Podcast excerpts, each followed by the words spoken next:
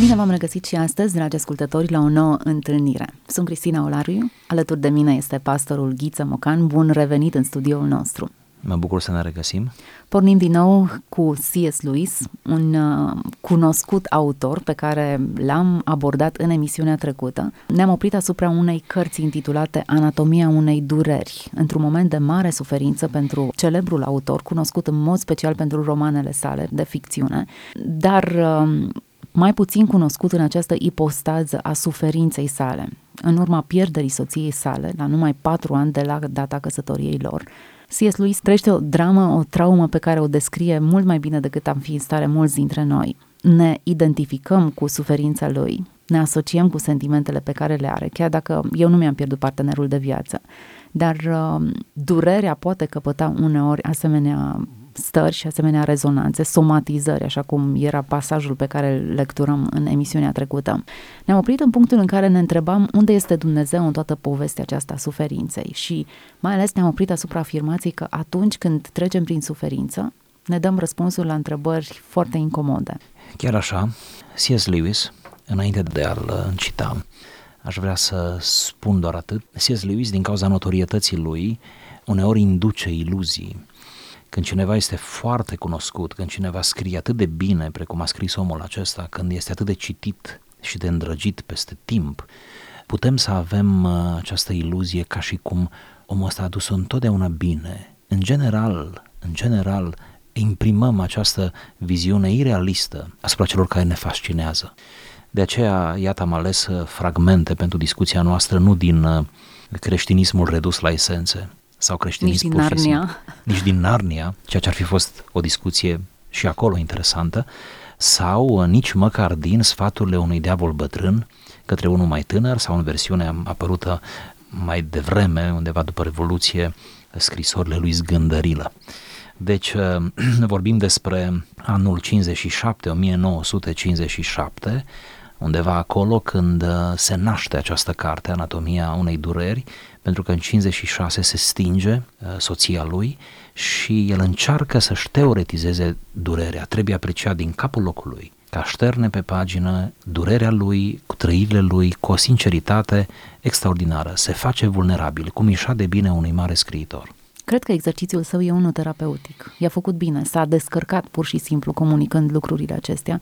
Nu cred că a făcut-o cu scopul de a ne învăța, ci pur și simplu a simțit că trebuie să spună niciodată n-a scris nici măcar o frază cu scopul de a învăța pe cineva. E unul dintre lucrurile care mă fascinează la C.S. Lewis. Îl iubesc pentru asta. Îl iubesc că nu vrea să mă învețe, dar în același timp mă învață enorm. Iar cei care vor să ne învețe cu orice preț, pierd din capul locului, într-un fel, pariul cu cititorul sau cu ascultătorul. Dacă tot vorbim de anatomie, haideți să mergem puțin mai jos în textul pe care ni l-am propus și să desfacem mai departe o bucată din această suferință. Dar până una alta, spune Lewis, unde este Dumnezeu? Acesta este unul dintre cele mai alarmante simptome.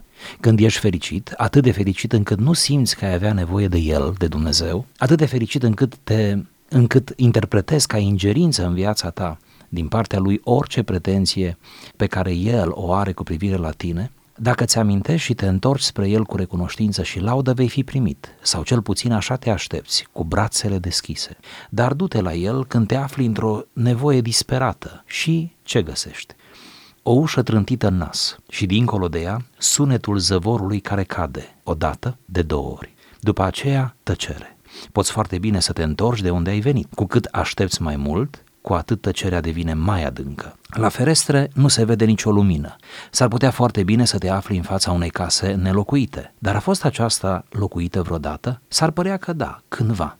Pe cât de mult pare nelocuită acum, pe atât pare că a fost locuită cândva. Ce poate să însemne asta? De ce este El, Dumnezeu, un conducător atât de prezent în vremurile de prosperitate și un ajutor atât de absent în vremurile de necaz? Am să profit de calitatea de pastor pe care o aveți și, cel puțin în acest caz, afirmațiile sale sunt la limita dintre blasfemie și erezie. Cum vă împăcați cu aceste afirmații? Nu știu dacă trebuie neapărat să ne împăcăm noi, păstorii, cu asemenea afirmații, trebuie mai degrabă să le suportăm, să le înțelegem, să le acceptăm și, în cel mai fericit caz, să le luăm ca un punct de plecare în terapie. Mă gândesc că omul în suferință are măcar dreptul să pună întrebări Asta nu e confortabil din punct de vedere pastoral, pentru că postura în care m-ați pus acum, cea pastorală, presupune o anumită deontologie, un anumit respect, o anumită reverență, un anumit conformism. Dar până și noi suntem puși uneori sau avem această coliziune cu suferința cuiva. Și atunci ne dăm seama că suferința chiar e o constantă a vieții și mai mult ne dăm seama că omul în suferință reacționează într-un mod inedit. El oricum se află într-o situație inedită.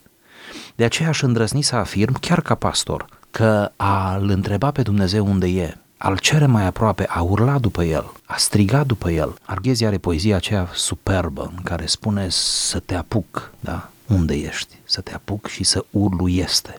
A simți prezența lui Dumnezeu în viața ta în acele momente de mare răvășire, mi se pare legitim. Nu spun prin asta că toate întrebările pe care le pune omul amărât sunt corecte. Nu spun că nu există și un sâmbure de revoltă, de rebeliune, de blasfemie sau cel puțin la limita blasfemiei. Nu spun că afirmații precum uh, pe care noi păstorii le auzim, mai ales în cazul de deces, uh, unde a fost Dumnezeu atunci? Nu? Ei pune-te tu în locul lui Dumnezeu și răspunde, fii purtătorul de cuvânt al lui Dumnezeu.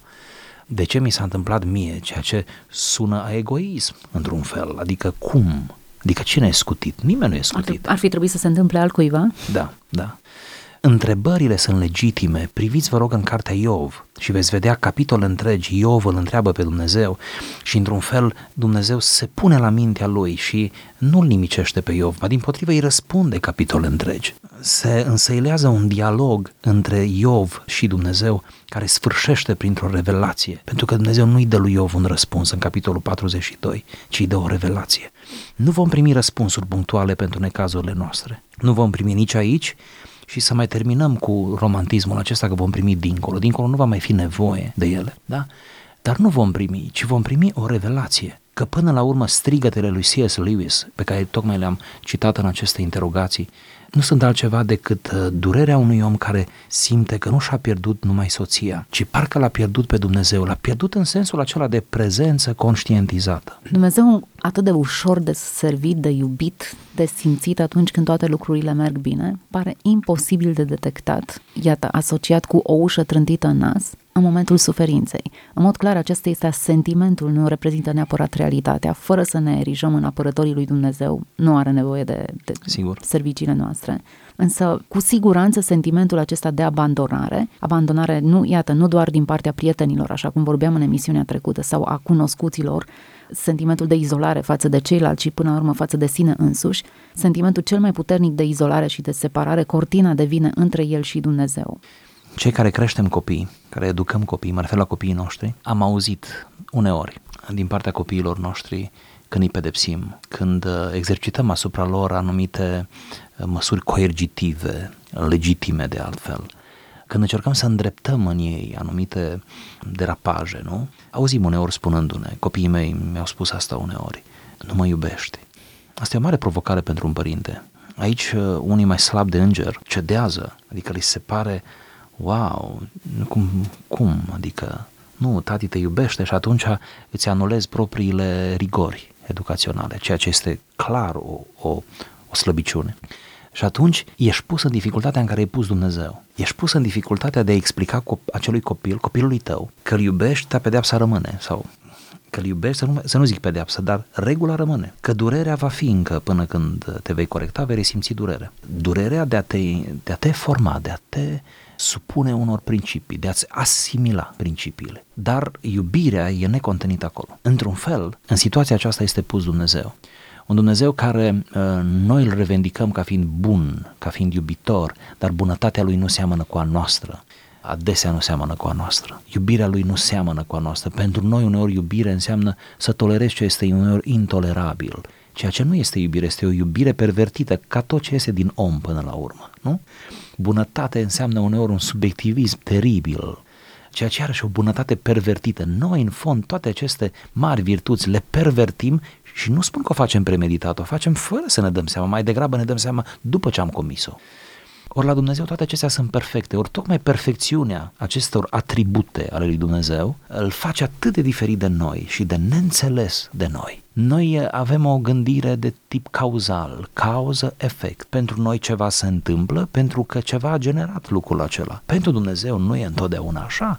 Noi vrem să stabilim legături, ori presiunea care apasă pe C.S. Lewis în această carte este tocmai faptul că nu dezleagă gemul, nu găsește firul acela. Noi vrem să facem legături, noi vrem mai mult să-L simțim pe Dumnezeu într-un mare necaz, la fel de limpede, de clar, de prezent, de învăluitor, aș spune, copleșitor, cum îl simțim în vremurile bune. Ori să admitem că lucrul acesta nu e posibil, nu din cauza lui Dumnezeu, ci din cauza noastră când suntem în suferință. Poate că ideea de fond pe care îmi doresc mult să o transmit este că ceea ce trăia C.S. lui și trăim oricare dintre noi când trecem prin acele văi ale suferinței, este de fapt o problemă ce ne privește pe noi. Chiar nu suntem în stare să receptăm prezența lui Dumnezeu. Fără îndoială că Dumnezeu este acolo. Noi ne știm Dumnezeu e credincios, e consecvent. Cum ar putea să ne părăsească în vremurile grele? Mai degrabă dacă ar fi vorba să ne lase singuri, ne-ar lăsa când vede că ne merge bine, mai degrabă, nu? Nu în vremurile grele. Dar noi nu avem în momentul acela receptivitatea necesară ca să-l putem percepe. Și e just să nu avem. În această situație, C.S. Lewis nu reclamă schimbarea situației, să învieze soția lui sau nici măcar să-i se anuleze durerea, ci să fie Dumnezeu acolo. Pentru ca că să C.S. Lewis goală. a fost un erou. Și pentru că orice erou, mai ales dacă e și bărbat, e obligat să fie erou, pentru că orice erou chiar nu-și dorește o îndulcire imediată, ieftină, gratuită a situației în care se află. Priviți, vă rog, la Apostolul Pavel, care în suferința lui, pe care și-o descrie uneori în prigoanele prin care a trecut, le descrie prin epistole, nu odată citim în epistole, el spune, am fost foarte prigoniți acolo și acolo și acolo, dar am venit la voi și v-am vestit Evanghelia. Sunt două realități atât de total diferite, parcă ar fi două filme diferite, dar cu atâta naturalețe, Pavel spune, după ce am scăpat din mâinile lor, am venit și am, am v-am vestit. Știți, vă aduceți aminte ce bine ne-am simțit după ce am scăpat din mâinile lor. De asemenea, când se roagă ei în fapte capitolul 4, ei nu spun nimicește-i pe cei care ne provoacă durere, ci spun, dă putere robilor tăi să vestească cuvântul tău cu toată îndrăsneala. Adică ei se roagă pentru, iau grijă de propria lor mărturie și nu ca să se anuleze posibilele necazuri uh, din viitor. C.S. Lewis nu cere, da, nu cere ca soția lui să reînvieze, nici nu cere ca într-un fel să-i se ia durerea. El își duce cu stoicism, pentru că până la urmă fiecare are durerea lui și e lui, e lui. El și-o suportă, da, și se vindecă în ritmul lui de acea durere.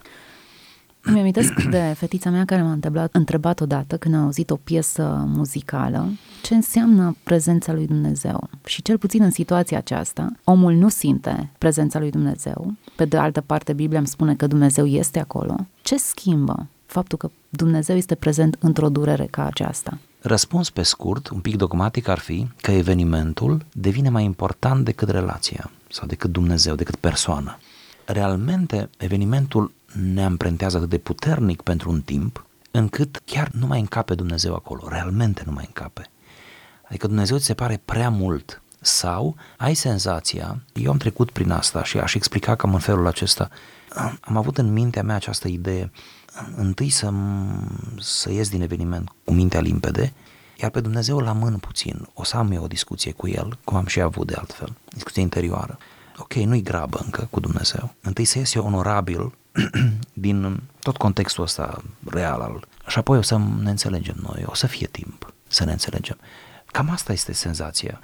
Cumva, vedeți că și, și C.S. Lewis se lasă pe Dumnezeu la urmă în descriere, după ce ne spune prin ce trece el cu ceilalți, cu el însuși și la urmă cumva îl, îl interoghează pe Dumnezeu, îl pune pe Dumnezeu, îl cheamă pe Dumnezeu la, la raport faptul acesta este maximum care îl poate face un om în suferință maximă. Să-i rezerve măcar lui Dumnezeu dreptul de a avea un dialog unic, inedit cu el, de a-l lăsa la urmă după ce îmi refac un pic forțele.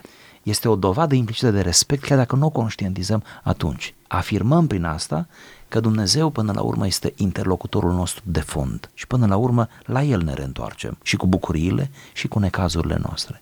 Și invocăm prezența Lui, prezența care nu întârzie, nu zic să apară, că Dumnezeu e acolo, să o resimțim încet, încet, pe măsură ce ne vindecăm, ce timpul trece, timpul joacă un rol foarte important, deci ne, ne distanțăm de eveniment în timp, durerea nu mai atinge niciodată cotele pe care le-a atins în mijlocul evenimentului, asta e un lucru științific dovedit deja din punct de vedere psihologic, ceea ce e bine, pentru că am fi efectiv victimele durerii dacă ar mai reveni la aceeași intensitate. Deci durerea este în scădere, nu? Să spun așa, și pe măsură ce procesul de vindecare începe să se, să-și facă simțit prezența și durerea începe să se diminueze, se cicatrizează rana, în mod, în mod invers proporțional simți cum Dumnezeu este tot mai prezent în viața ta. Îi simți prezența în viața, în viața ta. Pentru că nu ne îndoim de prezența Lui, ne îndoim de faptul dacă noi putem să-L resimțim pe Dumnezeu sau nu. Observăm o doză de ironie.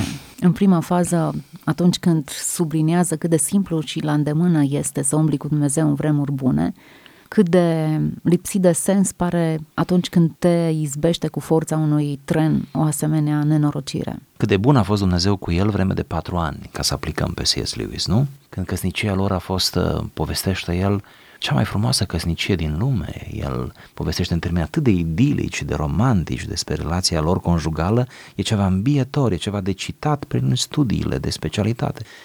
Și acum, același Dumnezeu, nu? Același două fețe atât de diferite a lui Dumnezeu.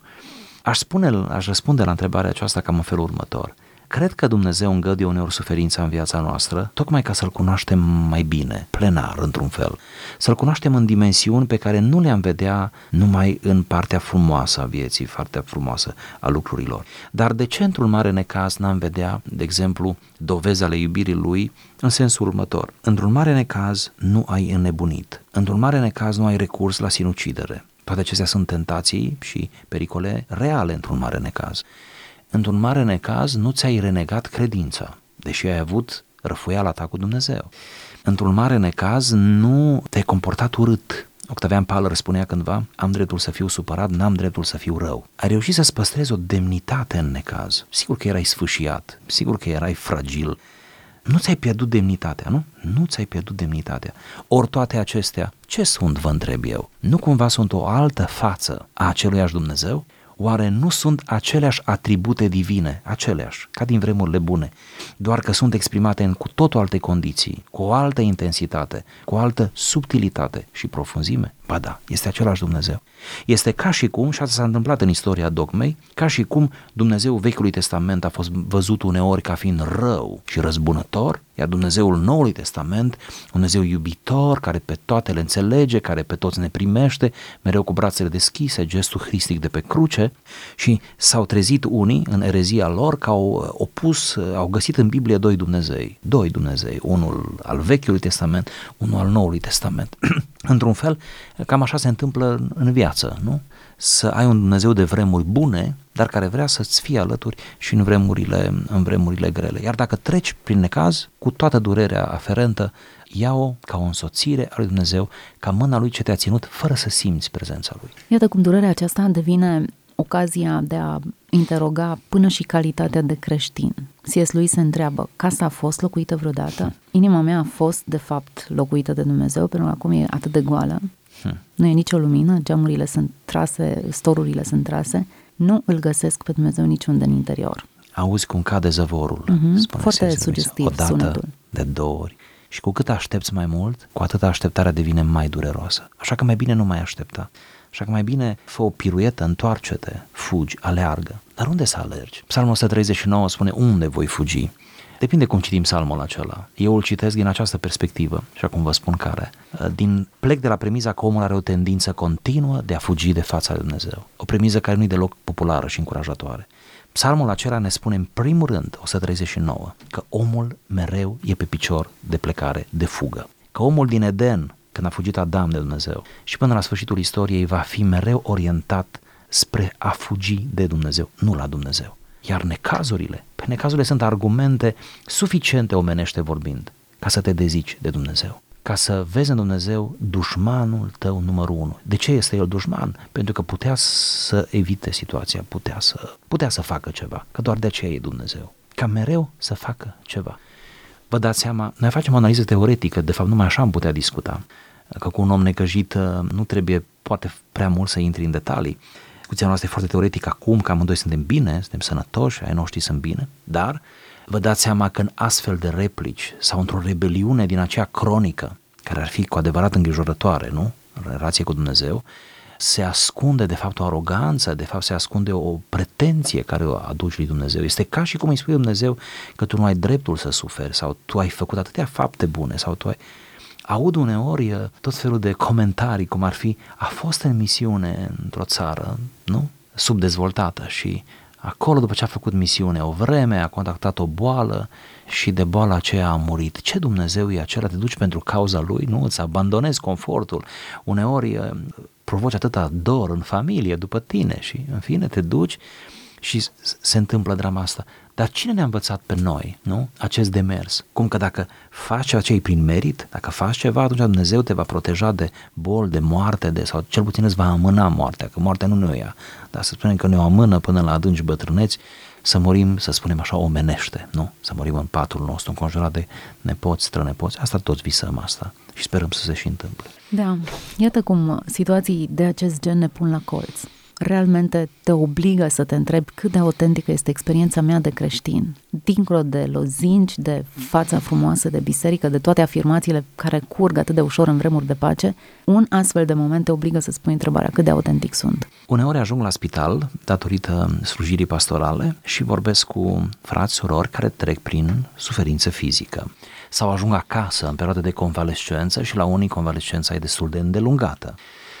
Replica ce o primesc aproape în toate cazurile este următoarea. Atât mi-e de dor să mă duc la biserică, ce mai fac frații, ce mai face cu tare și cu tare, dar corul ce mai face, dar uh, se va merge cu colinda anul ăsta, dar uh, tinerii ce mai fac, se întrunesc, mai fac acțiunea aceea? Primesc multe întrebări legate de biserică și un interes legat de biserică, de părtășie în fond, extrem de, de sensibil din partea celui care este în suferință. Și acum unde am vrut să ajung? Pur și simplu atunci când nu mai poți să ai acces la biserică din motive de boală, de, da? atunci vezi câtă biserică ai în tine. Atunci când nu mai poți să ai acces la slujire, deci nu mai poți să slujești din motive de sănătate, din, nu știu, de bătrânețe, de unii intră, unii intră în criză, intră într-o criză. Eu mă tot pregătesc, nu știu dacă există pregătire, dar mă tot pregătesc măcar mental și mă gândesc când voi ajunge să mai pot sluji. N-aș vrea să intru într-o criză rușinoasă, să fiu vulnerabil, irascibil, că nu mai sunt ca înainte, că nu mai pot să slujesc ca înainte, că nu mai pot să merg să... Atunci abia se vede câtă slujire am eu în mine, ca duh de slujire, ca interiorizare a slujirii mele. Atunci se vede dacă m-am legat de de prestație sau m-am legat de cel care mi-a făcut chemarea de Hristos. Atunci se vede. Când nu mai ai acces în contexte de zidire spirituală, când suntem frupți din resurse spirituale, cum o făceai în vremuri bune, atunci se vede cât Hristos ai în tine, în fond. Deci necazurile sunt, cum încercăm să sugerăm, o probă extraordinară, un examen extraordinar, de care avem nevoie și în fața fiecărui examen serios noi tremurăm, nu? Cine nu are emoții în fața unui examen greu? E un examen greu suferință. În suferință se vede cât ești de greu sau de ușor. În suferință se vede cât ești de senin, nu fericirea aceea tâmpă, da? Cum să fii fericit în suferință. De senin, de bucuros. Pentru că bucuria în necazuri nu e din cauza necazului, ci este, chiar și textual când apare asta în epistole, este în ciuda necazului. Noi ne bucurăm chiar și în necazurile noastre, dar acolo sensul este și construcția gramaticală, în ciuda necazului. Îi facem în ciudă pur și simplu îi facem Există în mod clar o rațiune. Da. Există în chimie substanțe de contrast și cei care sunt în domeniu știu mult mai bine decât ne-am pricepe noi doi aici despre rolul turnesolului, de exemplu, sau altor substanțe care determină dacă avem de face cu un acid, cu o bază. Substanțe ale căror uh, roluri nu sunt decât alt, acela de a determina calitatea unui produs. Am putea spune că o suferință sau în general suferința are și acest rol pe lângă altele. Ne determină și pur și simplu indică cine suntem noi cu adevărat. Și aduce un plus valoare. Dintr-o suferință bine gestionată, te ridici mai înțelept, ți-ai simplificat viața mult mai mult, dai de pe tine balastru clișeelor, le dai jos, nu mai ești naiv, nu mai ești atât de naiv ca înainte, nu mai crezi în oricine și în orice. Vrei să mergi pe un teren sigur, plus că ești conștient, mai ales când îți pierzi partenerul, ești conștient atunci mai mult ca niciodată de efemeritatea vieții. Toți suntem conștienți, de acord, doar că atunci o asumi efemeritatea vieții. Dacă ți-ai îngropat partenerul, te gândești cu altă seriozitate la următoarea idee, oricând eu pot să plec. Asta ar fi și dacă nu s-ar fi întâmplat, dar bun, atunci o conștientizezi. Deci, pedagogia necazului este că ne face mult mai înțelepți. Nu mă îndoiesc de profunzimea spirituală a lui C.S. Lewis până la momentul în care și-a pierdut soția dar sunt convins, pe de altă parte, că după această pierdere el a devenit mult mai înțelept, mult mai atent, mult mai serios într-un fel cu el, cu deciziile lui, cu gândurile lui, cu, cu felul cum s-a raportat la tot ceea ce este în jur. Chiar dacă, mai ales o vreme, la el a fost, se pare, până la final, pentru că n-a mai durat mult. Nu? După trei ani s-a stins și el.